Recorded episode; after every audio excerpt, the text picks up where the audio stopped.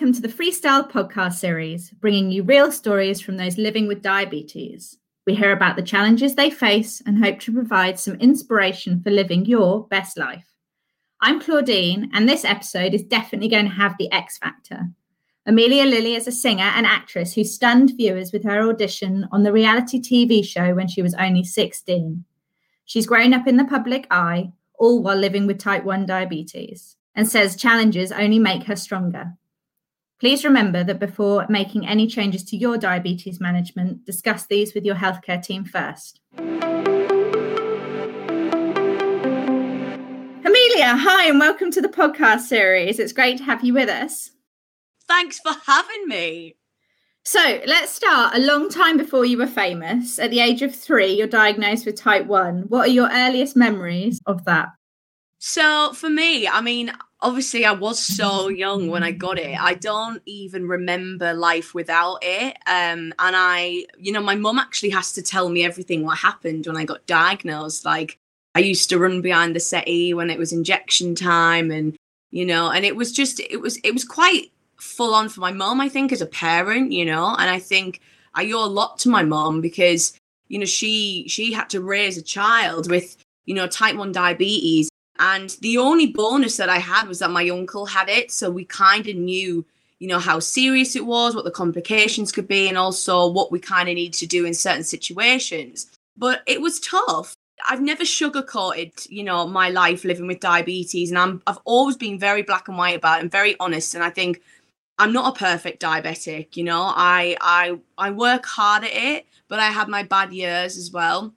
You mentioned your uncle having type one. So what was it about his diagnosis that obviously made it easier for you and the family to monitor and manage your diabetes?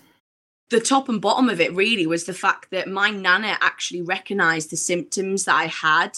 You know, I was thirsty, I was tired, going to the toilet all the time. I just was quite poorly, and um, and my nana recognised this, and I went to the doctors and I got referred to the hospital straight away. I'm really grateful in that aspect that it never got too far on and too late, the fact that, you know, we recognised it.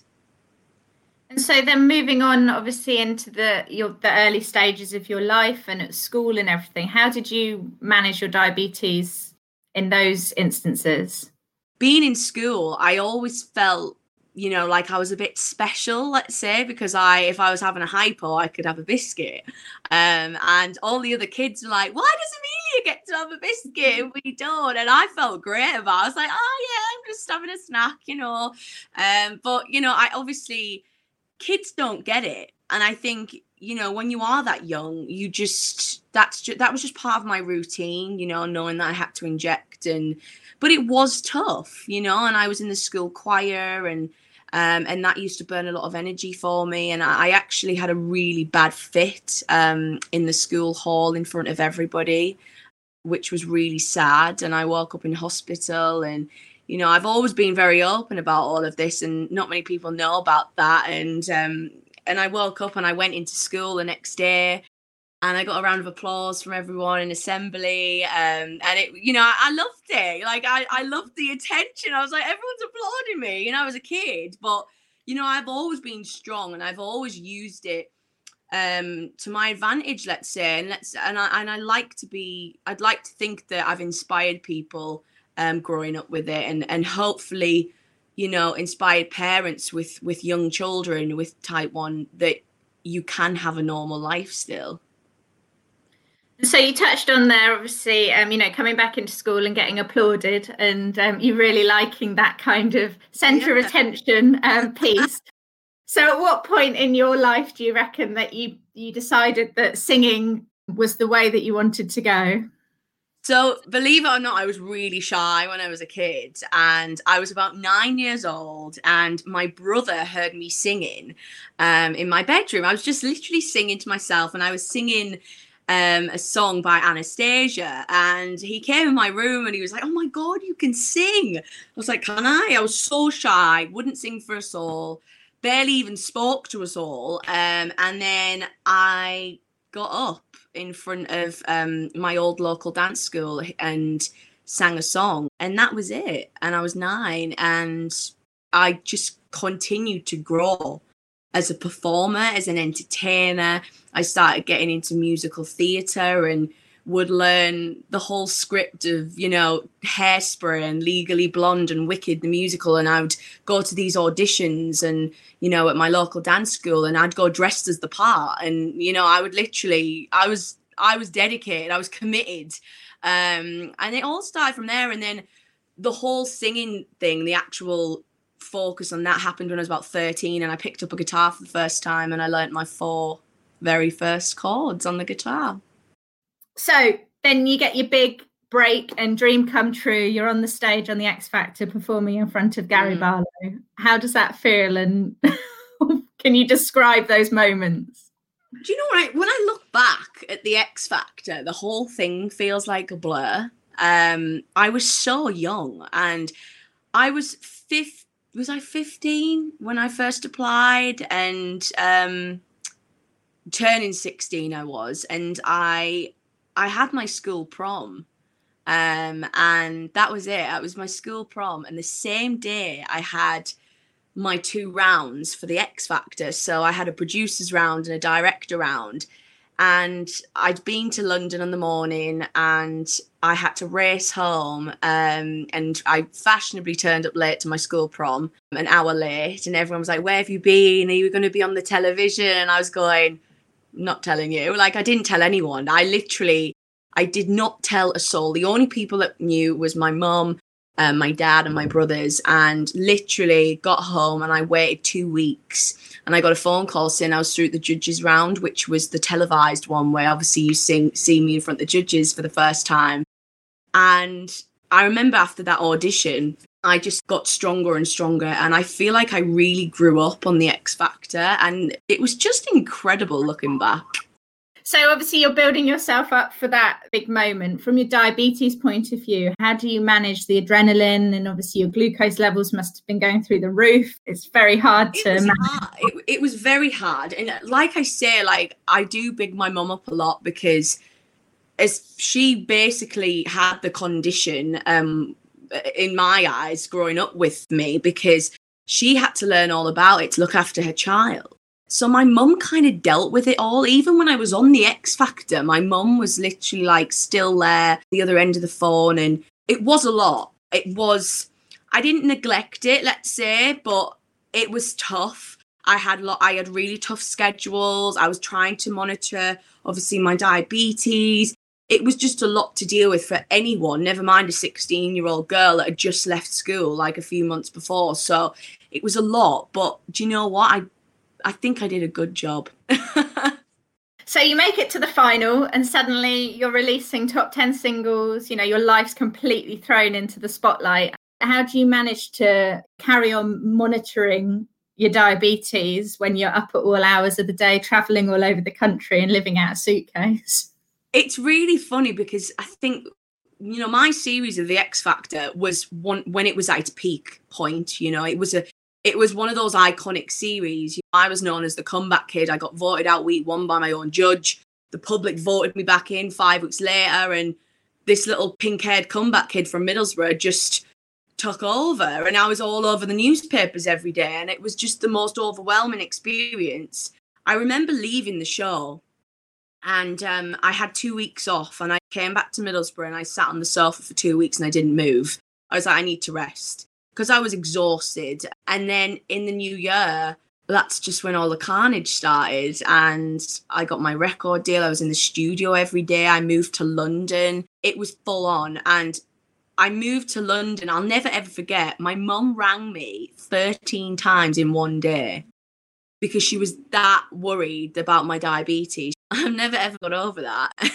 And it was hard. And like I have said before, I did neglect it a little bit, and not out of choice. I literally just didn't have the time to juggle everything about. It was so much to deal with as a sixteen-year-old. And I, I genuinely don't think I could have done any better than what I did. You know, I did the best job that I could. At times I could have done better, but hey, I was a kid, you know. That's all about growing up. You learn from your mistakes. I don't regret anything either, but it was hard at times. I was so crazy busy, and I was on my own all the time. You touched on being on your own and you'd left your whole support network, moving down to London. How did you go about finding a new support network that you could rely on, or were you constantly in contact back home? I was very lucky. I've always had an amazing relationship with my nurses and doctors back um, at the hospital up north, and I actually had most of their mobile numbers. Sometimes if I would go to L A to shoot a video shoot, my nurse would say, just text me when you're there. And if you need help with what times to have your nighttime insulin, let me know. And I could do that. And I've always felt very lucky and very grateful for that, that I've had that support system from my doctors and nurses. And they've said to me, like, don't beat yourself up, because we know how crazy busy you are and you do the absolute best that you can do. And I'm so grateful that I have that support system, not only from them, but from my mum, my friends. Like, I'm very lucky for that. So everyone has good days and some not so good days. But when do you feel was the turning point with your attitude with diabetes? So my turning point has got to be a few years ago, actually. I'd just come out of a long-term relationship and obviously wasn't in a good headspace. And then my career just rocketed.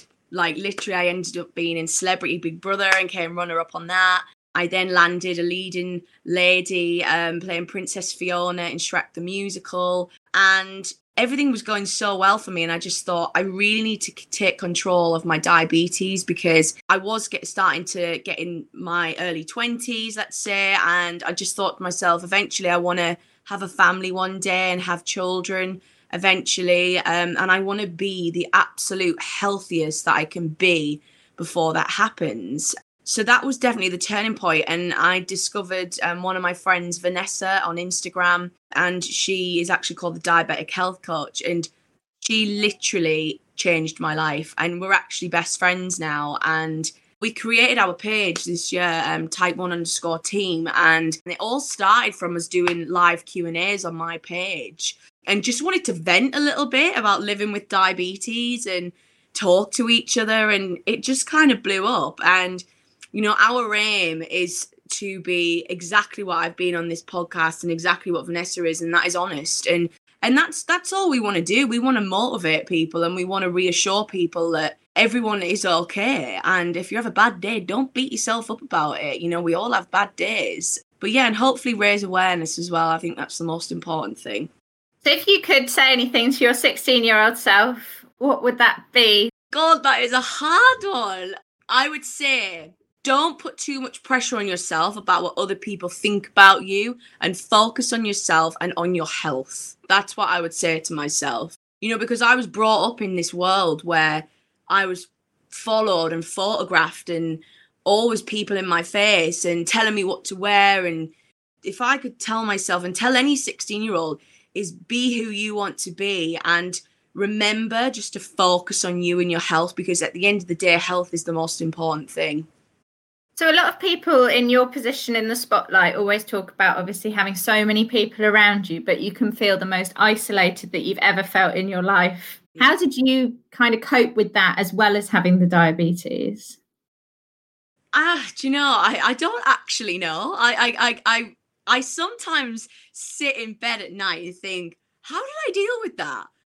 I just, I'm, I surprise myself at how well I deal with certain situations. And you know, I've been in the media and the public eye from such a young age, and having, you know, diabetes from a very young, young age, it's all been a lot to take on board. And, you know, I think I've always said this, but diabetes was probably the best thing that could have happened to me, because it's made me into the strong person that I am today.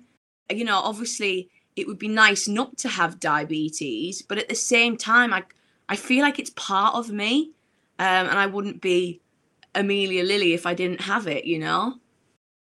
You've touched on how your mum's your rock, and that's come up, you know, quite a few times in the conversation. But she's going through her own challenges at the moment. Can you tell us a bit about those? Yeah, so um, my whole life, mum would say, I wish I could take it off you, you know, the diabetes, and I have it. And be careful what you wish for, guys, because mum got diagnosed with type one diabetes, and it was a massive shock to us all. she'd been unwell for some time and she lost a lot of weight and her eyes just started to go blurry. She was thirsty all the time. And I decided to check her levels um, on one of my old meters, and her blood sugars were thirty-three point three. And I remember ringing my brother and I went, you need to come round right now. He went, why? I went, I think mum's type one diabetic, like diabetic. And like, he was like, what, what? I was like, we need to take her to hospital right now. And mum was going, can I go in the morning? I just want to get a good night's sleep. I said, absolutely not. We're going now. We took her to A and E and, you know, we literally got straight through. They didn't even make us sit in the waiting room. They took us through. They checked her, monitor, monitored her and everything. And then all of a sudden, me and my brother are stood in this corridor and they've took her in this room and she's got all these attachments on her and everything. And they've just brought me into the room and they said, do you have any idea what's going on? I said, I think I know. And they told us she was type one diabetic and they asked if she could start injecting there and then, and she did. And, you know, the whole thing was pretty scary and we never saw it coming. But the only positive I think that I would say at the time was she was so educated on it, and a blessing really that she'd had me, you know, my whole life have it, and she'd learned about it growing up with like me growing up as a child. And you know what? She's absolutely... I could get choked up talking about it, but she's literally took it on like an absolute champ, and I'm so proud of her. She's just, yeah, she's just completely took it on like a champ, and, and it's, you know, it's so nice. I'm literally getting choked up here, but she, um, it's so nice that she can like relate to me now and I can relate to her, and she's just done so well with it. I'm so proud of her. Wow, it's obviously that she's educated herself so well to keep you on track that she's just taking it in her stride. Like when it's like meal times and stuff, she'll say, "Is the carbs in this?" I'm like, "Well, Mum, you, I used to ask you these questions." I was like, "Are you just looking for excuses to ask me a question because you know what a carb is?" Like, you know, so it's quite funny. Yeah, I suppose the education path is slightly different for people diagnosed today compared to yeah. when you were diagnosed, obviously with the internet, and you spoke about how you, you know, met Vanessa through Instagram. Yeah.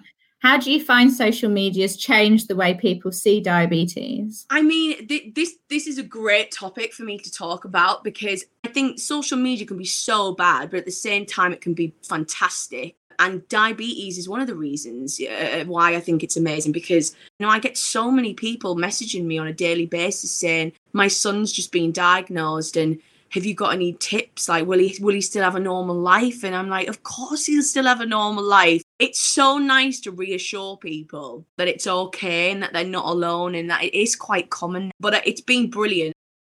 You touched on there how, you know, you love it when people send you questions or ask you about diabetes. What point did you realise that actually talking about it was a powerful thing to do? I think for a long time, especially through my X Factor uh, process, you know, I was scared to kind of open up, and I thought it might hold me back in certain ways, let's say. And I'll never forget when I left the show and I did my very first interview about it, and I opened up completely. And it's the best thing I ever did.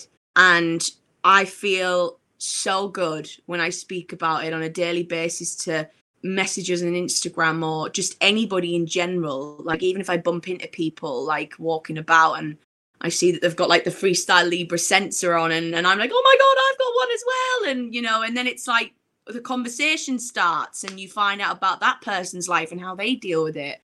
And I just think it's incredible. I really do. And, and, and I love speaking to people about it. I think it helps me speaking about it because I feel like it's my kind of form of therapy, let's say, that I get to speak about it and speak about if I've had a bad day, if I've had a good day. And I think it's so important to talk now. Please speak. Say if, if you need to speak and if you feel like you've had a bad day. So what advice would you have for other people living a hectic lifestyle, and how do you manage it? I guess I don't know any different, and that I guess that's worked in my favour. You know, I, I kind of left school and entered this crazy world of being in the public eye from a very young age, and I'm almost glad it happened that way, because I think if it happened now, I probably wouldn't have done it, let's say. not because I don't like it, but I probably wouldn't have wanted to take that risk. I maybe wanted more of a stable job. But I just think life is about taking risks, and I just think, why not? I'm I'm here to live my life. We only get to be here once. Um, and I just think I'll live the best life that I can possibly live and do all this exciting stuff. And that's just, yeah, that's just how I've just chose to deal with it, I guess.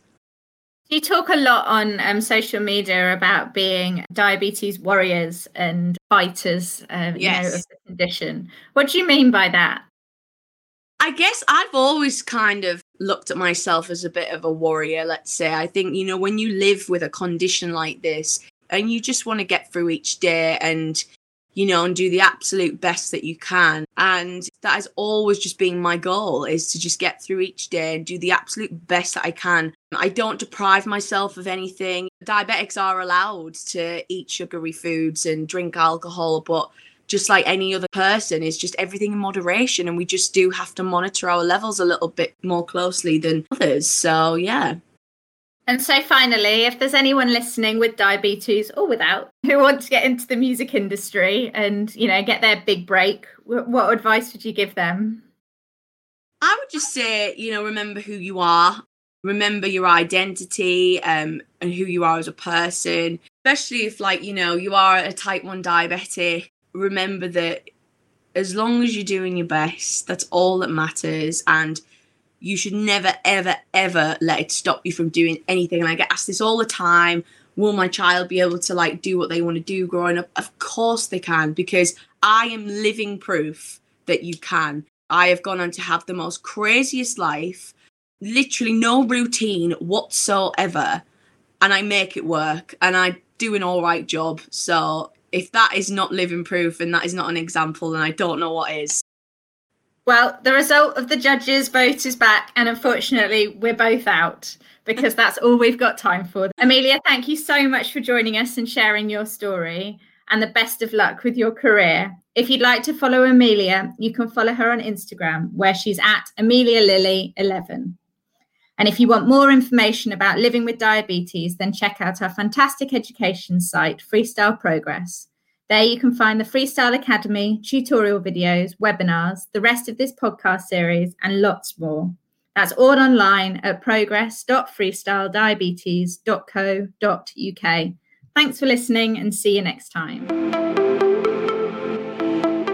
The information provided is not intended to be used for medical diagnosis or treatment or as a substitute for professional medical advice. Please consult your physician or qualified health provider regarding your condition and appropriate medical treatment. Individual symptoms, situations, and circumstances may vary.